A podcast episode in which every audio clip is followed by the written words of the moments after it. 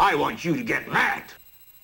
I don't want you to protest. I don't want you to riot. I don't want you to write to your congressman because I wouldn't know what to tell you to write. I don't know what to do about the depression and the inflation and the Russians and the crime in the street. All I know is that first, you've got to get mad. You've got to say, I'm a human being. God damn it. My life has value. I want you to get up now. I want all of you to get up out of your chairs. I want you to get up right now and go to the window, open it, and stick your head out and yell, I'm as mad as hell, and I'm not gonna take this anymore!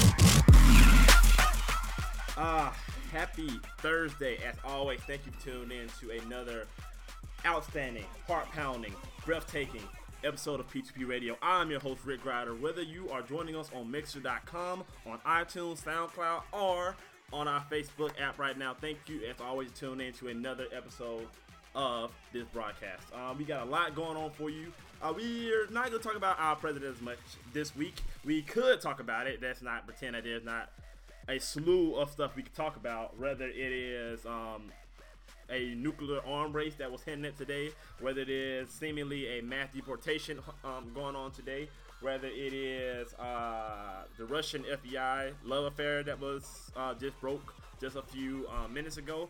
But we're not gonna focus on that right now.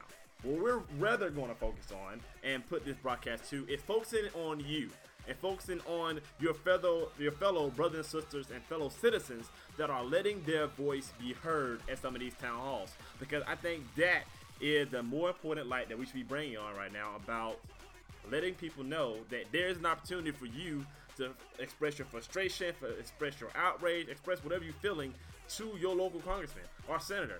And the fact that that is happening to the degree that it is is um, surprising. That is only about 34 days into this administration, um, but also it is it is captivating and inspiring.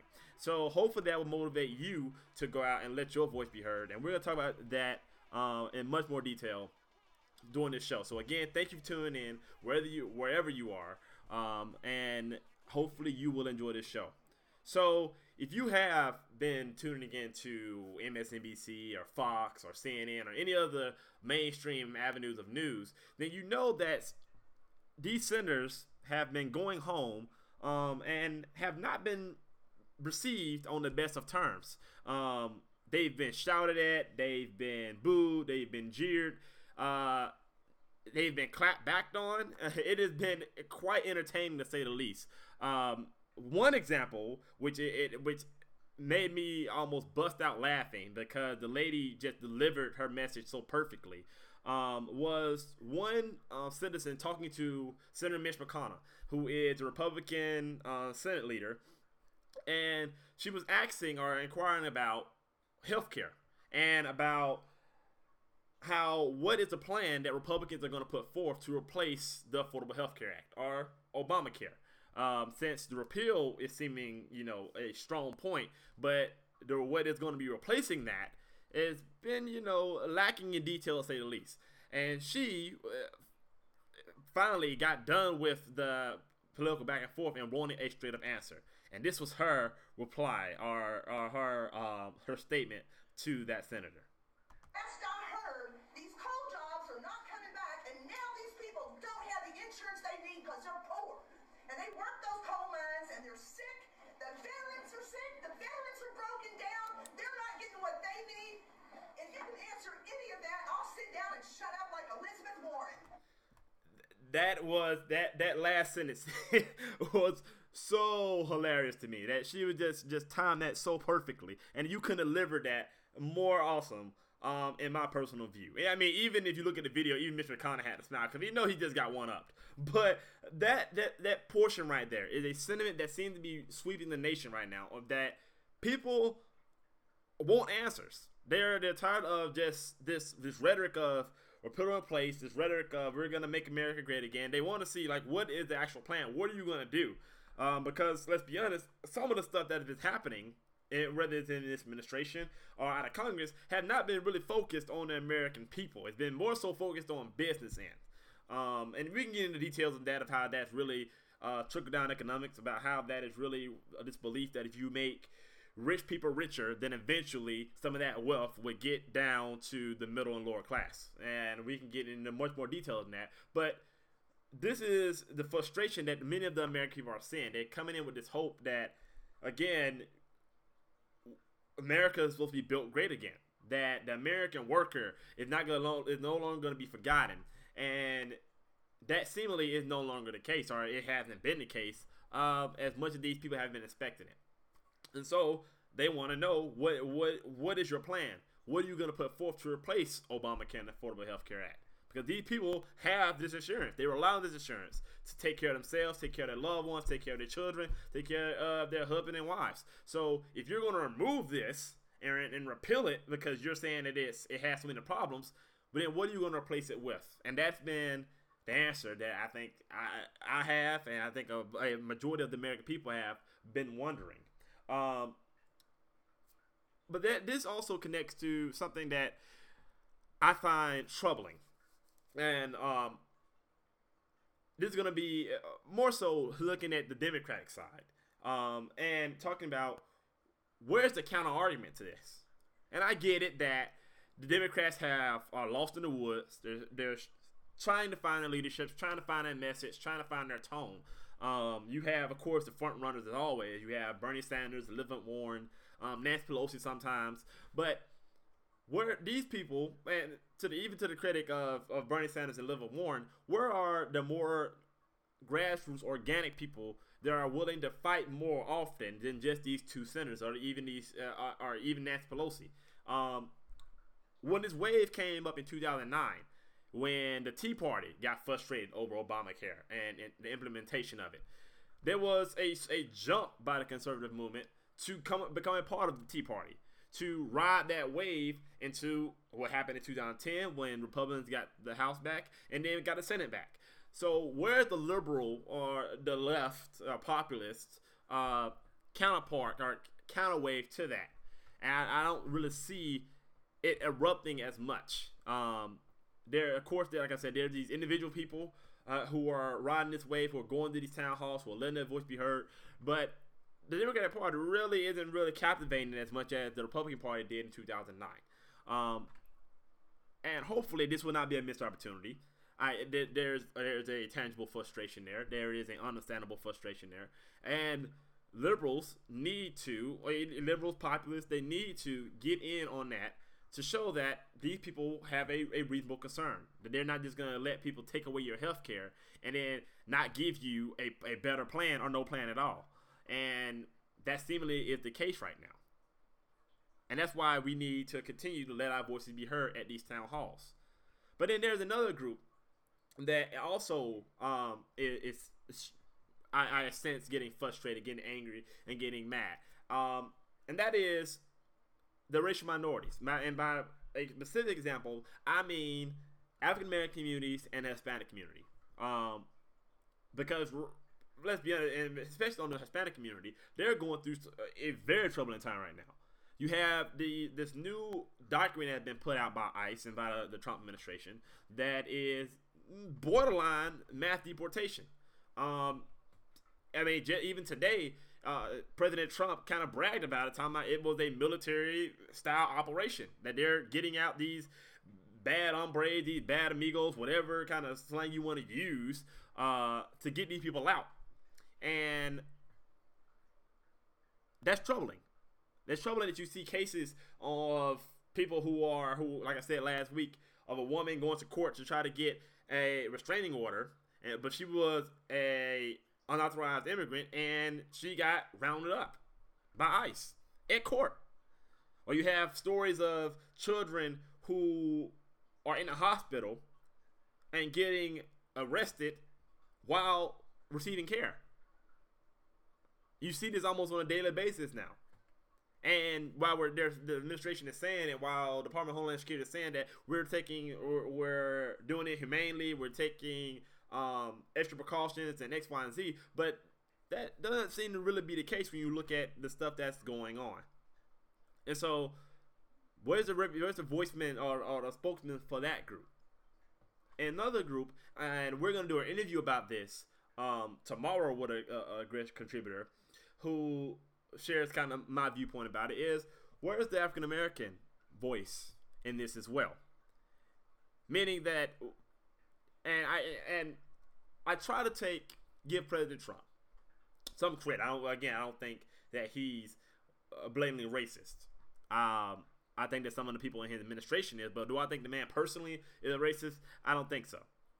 But you, it, it seems that his, in his mind, or at least in his administration's mind, that showing a, a olive branch or, or an extension of a hand invokes putting Steve Harvey in front of the camera, putting Kanye West in front of the camera, putting an NFL football player in front of the camera, Ray Rice in front of the camera, um, and giving a speech where again you think Frederick Douglass is, is, is seemingly alive and doing well for some reason. That seemed to be the extent of your African American outreach, and I don't get why that is because there is a, a and I'm giving free advice here. So hopefully somebody will send this to President Trump. And if he wants to, you know, hear my advice, I will love to give it about this issue. But Flint, Michigan still exists. Flint, Michigan is still a problem. Flint, Michigan still does not have clean water. So if you want to show me that, or you want to show the African American community that you really want to better the, inner cities, you really want to better these urban areas, then you would think that one of the first things you would do in that outreach would go to Flint, Michigan, and you love writing executive orders, just sign that pen in order that this problem get taken care of. Whether it is uh, allocating funds to Flint, because the city, I mean the state, is about to dry up their funds in about five days. On March 1st, they already said they're going to cut funding for it and let the city pay for it. Even though they still know that the water is still not drinkable without further filtration. So, if you really want to show that you are are against these racists, um, you're against these bigots, that you really care about the African American community, you really care about inner cities, you really care about um, urban development, then either tell Ben Carson, tell Mike Pence, or take yourself to Michigan and look at that issue. You can go to even Louisiana is having a similar issue where their city is providing dirty water. So rather than just sign documents and rather than just uh, parade people in front of cameras, make it seem like you're doing outreach. How about make actual tangible outreaches and actual tangible actions, and again fix some of the problems that's going on. This you would think that this fits right into that bill. Flint, Michigan is a city. It's heavily minority city. Fix that city, and I think that you would gain a whole lot of credibility with the African American community. That's just in my viewpoint. But you just parade celebrities out here in front of cameras and shake your hand and, and make them smile and you smiling and take a good photo op, that only goes so far. And then people start to see through it. Men don't understanding that we still know that Ben Carson is in my view, the only reason that he's up there as HUD is because of his skin color. Now I get into the argument of why in the, in the world is a neurosurgeon who is almost probably hand down the best neurosurgeon in the world. Why is he in charge of housing and urban development? Oh, that's right. He was he came from that. He came from urban development. He came from the project, so obviously he knows how to run the projects. I guess that's what is going on in this administration's mind. So there should be a a a, a further outreach, in my viewpoint, by the administration. But also, this is just not goes to the Republican side. Democrats also, and this does also needs to show a more commitment to these minority groups. They wonder why these minority groups didn't pull out for Hillary Clinton like they would have. They should have, or they thought they would have. And reason being that people see that you only come around when it's election time. People see that you only care when it's time to go to a ballot box. That outside of that, you probably don't care anymore. You're probably not gonna show up anymore. That's why people give credit to Bernie Sanders because Bernie Sanders again is an independent. He's not even tied to the Democratic Party for real. And people know that Bernie Sanders is legitimate in what he does. People starting to see that a little bit Warren. She kind of teetered back and forth in the election cycle because she was trying to play favorites with Hillary Clinton. But people still see that she's the person of a word. They can kind of bank on her. They can bank on Bernie Sanders. People want a honest broker. People want somebody on the Democratic side that no eh, is going to stand up for what they believe in, and not just come around when it's time to march to a local ballot box in November. And right now, that is eh, hopefully the DNC makes up a their leadership is on Saturday when they vote for the new chairman. And hopefully that chairman can eh, can make that message and let that message be known that they're gonna stand up for these rights, stand up for uh, stand up against President Trump or or the administration when they disagree. And I'm talking, I'm not asking for an obstruction government. I don't, I don't think that the liberals should take everything from the playbook that conservatives did under the Obama years to the point that we're shutting down the federal government. But if you say that I'm not budging on this issue, then don't budge. Then don't move. Again, when we, when we on uh, when we first started coming out with the show, we talked about some of the the Democrats who two days after the election started saying we need to work together with Donald Trump. Before again, this is before he became President Trump. Two days, literally two days after the election. You're wondering how do you work with somebody who you say is a misogynistic racist, but then two days later you're saying you need to work with him. So whether you didn't really believe that you just spewing rhetoric to make people don't hate the man, or you do believe he's a racist and a misogynist and a bigot, and you're still willing to work with him. So either way, you, you come out on the losing end. Again, you don't have to invoke that he's a racist every time. You don't have to invoke that he's sexist. You can. It, he's done plenty of other stuff that does not have to be that inflammatory. You call him a hypocrite. He, he does that. He did it yesterday. He did it the day before yesterday. You can call him a liar. I wish, in fact, I wish people would stop dancing around that word as if it's like you cursing a man out and just say what it is. You're lying about this. Not you're misinforming. You're you know you're you're flat out lying. So let your voice be heard. Whether you're someone in the African American community, whether it's someone in the Latino community, or be like do you see these people, these conservatives who are still holding their congressmen and senators' feet to the fire. Be like that. Go to these town halls. I have issues with some of the stuff that has that President Trump has been saying. How he was been seemingly dancing around the fact of um, these anti-Semitic attacks that have been going on. That took almost four tries before he explicitly came out and said, "I'm against anti-Semitic, uh, anti-Semitism." Four tries. Snapped at two reporters for asking a question. That should merit some kind of outrage. Besides the fact that, oh, he said it now, thank God. Okay, we can move on past it. Or how he said that he's pro LGBT, but then on the first month, you roll back a transgender bathroom regulation. Now, again, it, I'm not holding uh, Jeff Sessions. I expect that. I'm not surprised. Mike Pence, I'm not surprised. Mike Pence didn't hold up a rainbow flag and say, I'm pro LGBT. You know where Mike, Mike Pence is. He believed that you can electrocute gay people straight. So I'm not surprised that he, that he didn't fight, that he wasn't, you know, st- uh, uh, for keeping this rule.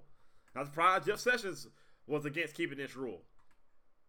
But Donald Trump was the one who said, I'm pro LGBT, who held a rainbow flag and said, I'm your ally. And then a month later, into office, you're rolling back a regulation. You're doing this.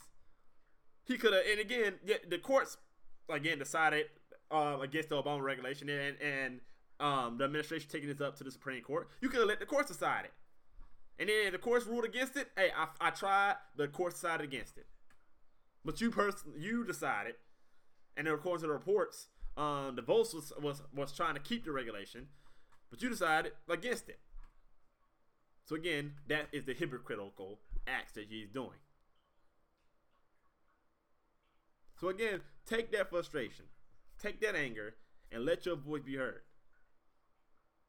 Not just in November, at these town halls, at these rallies, at these protests. And, and, and if you continue doing that, they can they can only avoid this for so for a limited amount of time. Because the rhetoric of that these are planned protesters as if that's a bad thing, like n- no shit, Sherlock. They're they're they're planned, duh. And I love the they're paid because I if there is a, a a conservative or a Republican or anybody who keeps saying that and they're paid can show who's paying it, who's paying these people. I would love to have that conversation because I need a side check. So I'm thinking about like Ubering or Lyfting or becoming a taxi driver. But you tell me that I can go and protest and get paid to do it, I will be the first one in line. I guarantee you. But as far as I know, there's no one on a corner saying, "Hey, give me 50, I give you fifty dollars to go and protest at this town hall." That that as far as my research is gone, I haven't found that person yet, and I promise you, I would love to find this person. I would love to find this millionaire or this person who had enough money that they're willing to pay people to go and stand up on, on a town hall and interrupt a congressman. I would love to meet him personally. But I guarantee you that the more likely thing is that these people are not paid. These people are not bust in. These people are not professional protesters. These people are legitimate constituents who have legitimate issues, who have legitimate anger, and it's coming to your town hall to voice that anger. And to give credit to some Republicans. Some Republicans aren't, know, these are my constituents. They're angry. I can understand that. My job is to be here to take in that anger and take in their voice and take in their opinion. I'm representing them. So the ones that are doing that, bravo to you. Thank you for doing your job. But the ones that are dismissing these constituents as being professional protesters or being paid protesters or being aggressors or agitators, you're being a coward.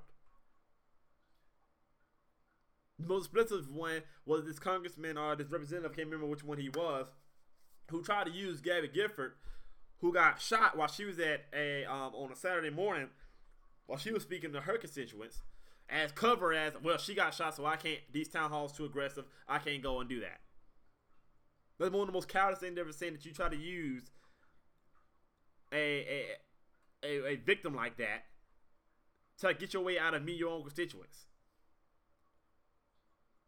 And I'm relieved that Gabby Gifford after came back the same day was like, grow some courage, aka you, you put on some big boy pants, or some big girl pants, and go meet your constituents. You want to sit out and yell behind a podium when you're safe in Congress or safe in the House? Then state those same beliefs in front of your con- in front of your constituents.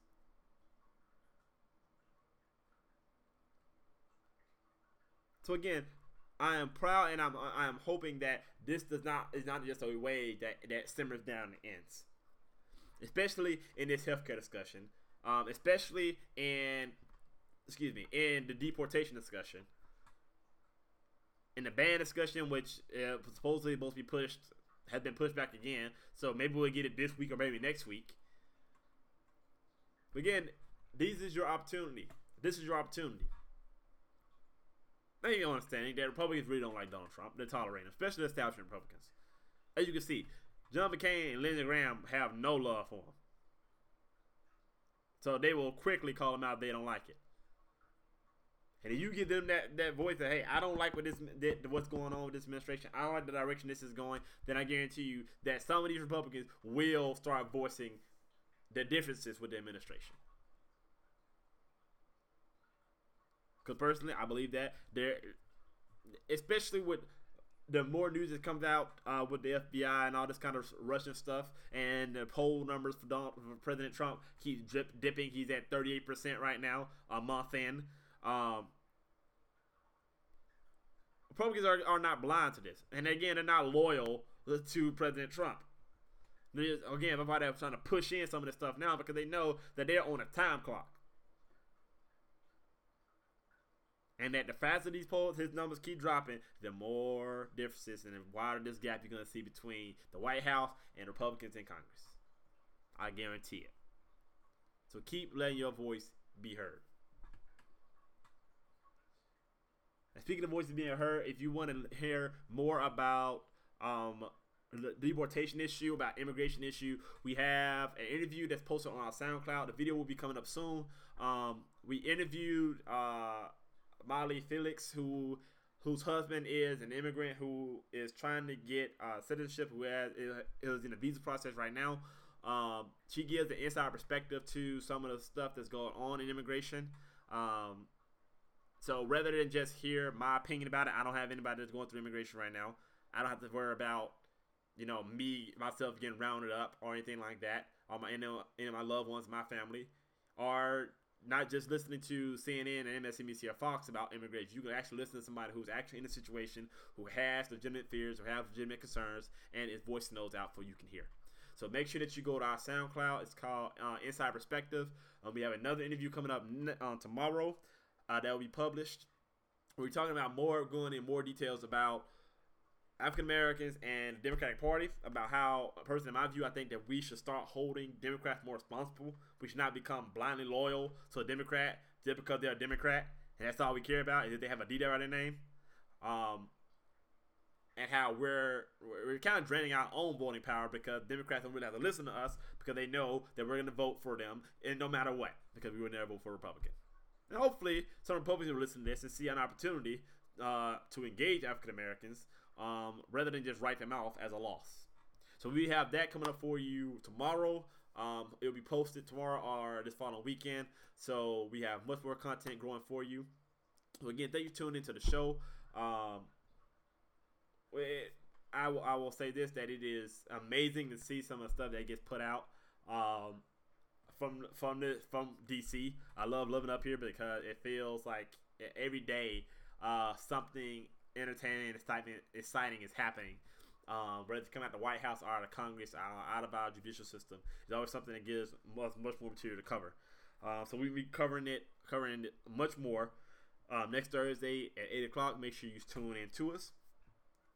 And again, make sure that if you do not catch us live, whether it is on Mixer or on our Facebook feed, you can go to our Facebook group, uh, Power to the People. You can follow us on Twitter. You can follow us on SoundCloud, and also subscribe to our podcast on iTunes. Um, you can even uh, subscribe to get updates so you will be notified when our latest episode is available for download. So make sure you check out all those venues. We have much more content that we're trying to produce and create for you. Uh, make sure you stay locked here. We appreciate your support. So again, have a safe and blessed week. Uh, we'll check you back here next Thursday only on Mixer.com and on Facebook Live. Again, this has been your host, Rick Grider. Thank you for tuning in as always, and I'll check you back here next Thursday. Until then, be blessed and power to the people.